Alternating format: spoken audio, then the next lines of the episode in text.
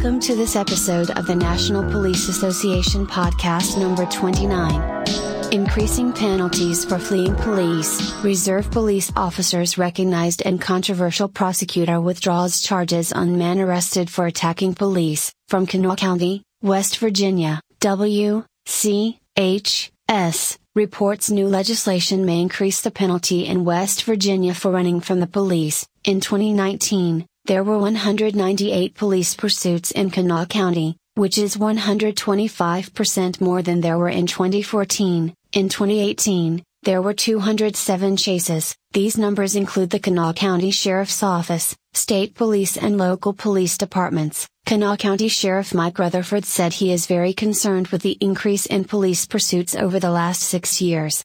He said there is a few reasons why drivers may run.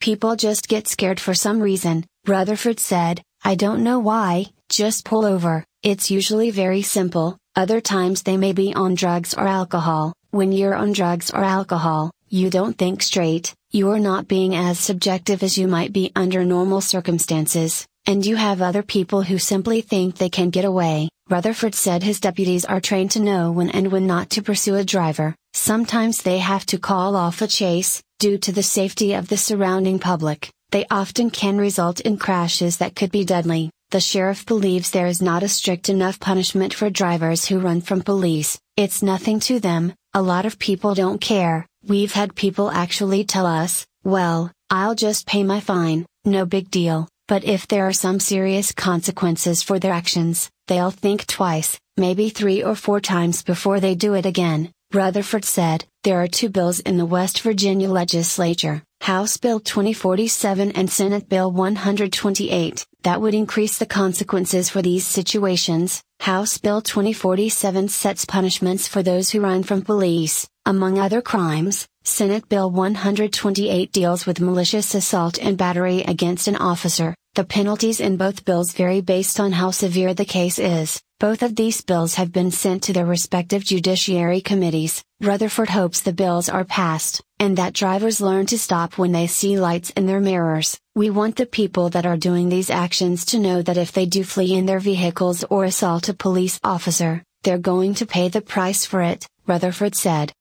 From San Bernardino, California, the Inland Empire News reports the San Bernardino Police Department's Police Reserve and Citizen Patrol units held their annual awards recognition banquet, recognizing members for their dedication, loyalty, and service to the police department and the communities they serve. The banquet was held at the Mexico Cafe in San Bernardino, which has been a longtime supporter of local law enforcement. Many of the police reserve officers have been with the SBPD for several years. Reserve officers predominantly maintain regular jobs and careers outside of the department, but there are a few who are retired full-time officers who continue their service to the SBPD. In this capacity, Reserve Captain Warren Sheba has been a police reserve officer since 1983 and currently leads both the police reserve and the citizen patrol units, coordinating their work and training with regular police officers. Captain Sheba recalled when he first went on a police ride along back in the early 1980s is when he caught the bug and joined the police reserve unit, which numbered about 100 at the time, while not on duty. Captain Sheba is a car dealer in Riverside.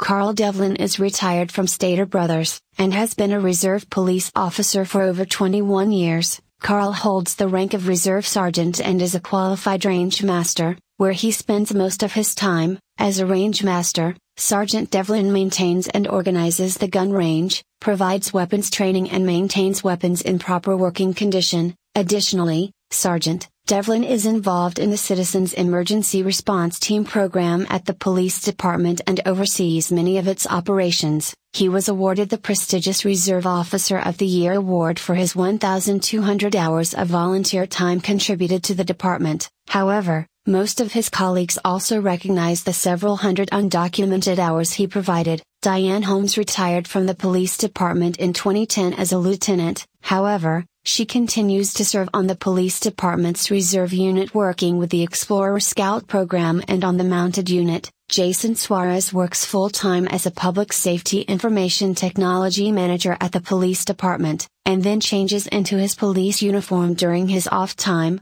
Reserve police officers in California are fully recognized as sworn police officers while on duty, and are authorized to carry concealed weapons. While on duty, reserve officers have all the powers of arrest that regular police officers have. The duties of a reserve police officer are similar to that of a regular officer, which includes patrol duties, taking reports on various crimes, collection of evidence, traffic enforcement, and testifying in court. Reserve officers must meet all the same requirements as a regular full-time police officer. In addition, the reserve unit has participated in several D, U, I, checkpoints, public affairs events, raves, Route 66 events, saturation patrols, unlicensed driver stings, and many other assignments. Assistant Police Chief David Green, Reserve Captain Sheba, Lieutenant Francisco Hernandez, and Sergeant John H. Avaria recognized awardees with plaques and certificates. Reserve Officer of the Year went to Reserve Sergeant Carl Devlin. Service awards were given to Reserve Officers Michael Levy for 15 years of service, Diane Holmes for 10 years of service, Martin Lanos for 10 years of service, and Citizen Patrol Robert Vincent for 5 years of service. Receiving the Dedicated Service Award was Reserve Officer Glenn Carr,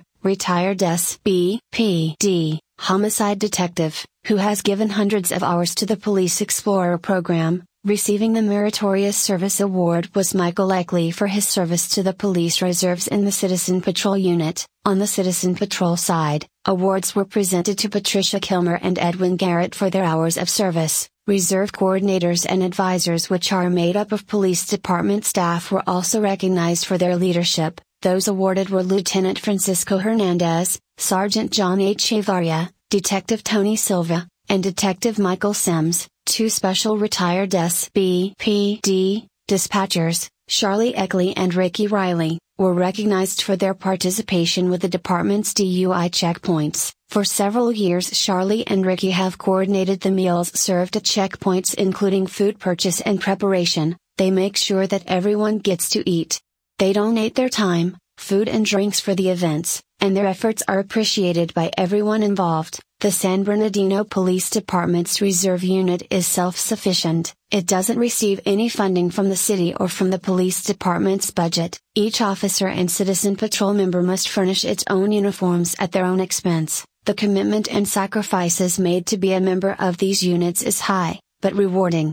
Reserve Captain Warren Sheba indicated that the reserve unit donated 4,500 hours, representing over $216,000 of cost savings to the city. 1,500 hours were donated by the Citizen Patrol Unit, which represents about $72,000 of cost savings to the city.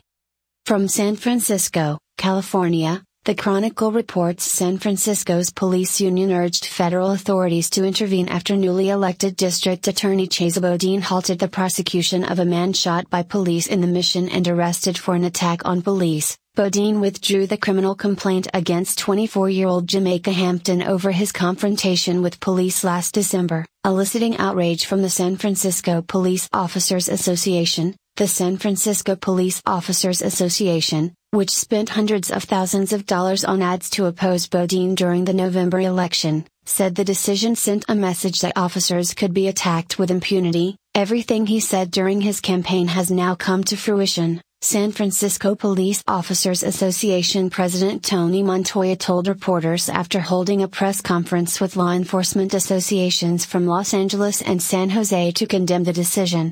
That should be cause for alarm for everybody in San Francisco. Whether you're a resident, a business owner, a tourist, or a police officer, Montoya said, he is going to put the suspects' rights over the rights of real victims. Montoya announced that the United Coalition of Public Safety, a national organization of law enforcement associations including the San Francisco Police Officers Association, had sent a letter to U.S. Attorney General Bill Barr asking him to intervene. The criminal's first message this sends is chilling to all law enforcement officers. The letter reads It flashes a green light to every criminal, every suspect, anyone fleeing law enforcement that you can attack, assault, and injure officers, and nothing will happen to you. Boudin previously explained that he withdrew the complaint because the officers who shot at Hampton are also being investigated by the district attorney's office. The office is the lead criminal investigator in all San Francisco police shootings. It would be problematic to ask the officers to testify while they are under investigation, Boudin told the San Francisco Examiner.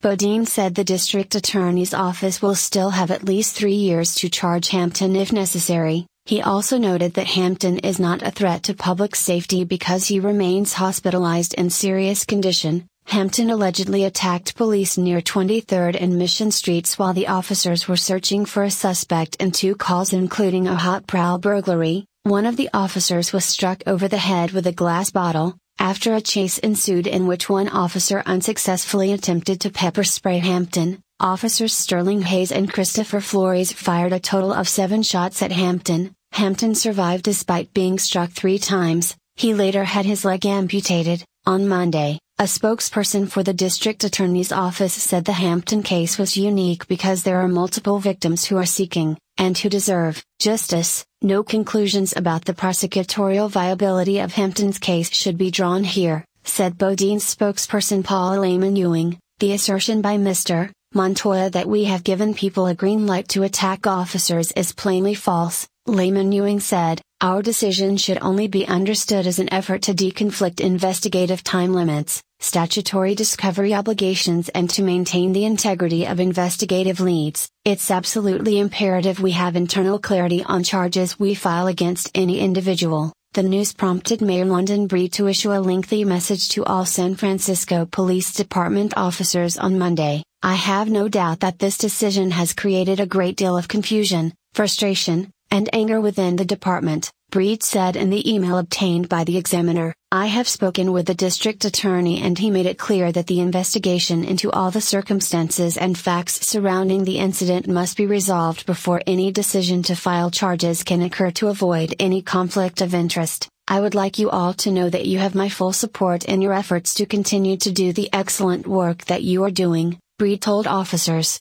but Breed also said she is sensitive to the fact that Jamaica Hampton is still recovering from his injuries. I firmly believe there should be an investigation into the shooting that happened, Breed said. That said, our police department has worked diligently to implement reforms to reduce officer involved shootings and to be more transparent with the community. I believe holding people accountable in our city starts with holding ourselves accountable. This news brought to you by the National Police Association. To learn more about how you can help law enforcement accomplish its goals, visit nationalpolice.org.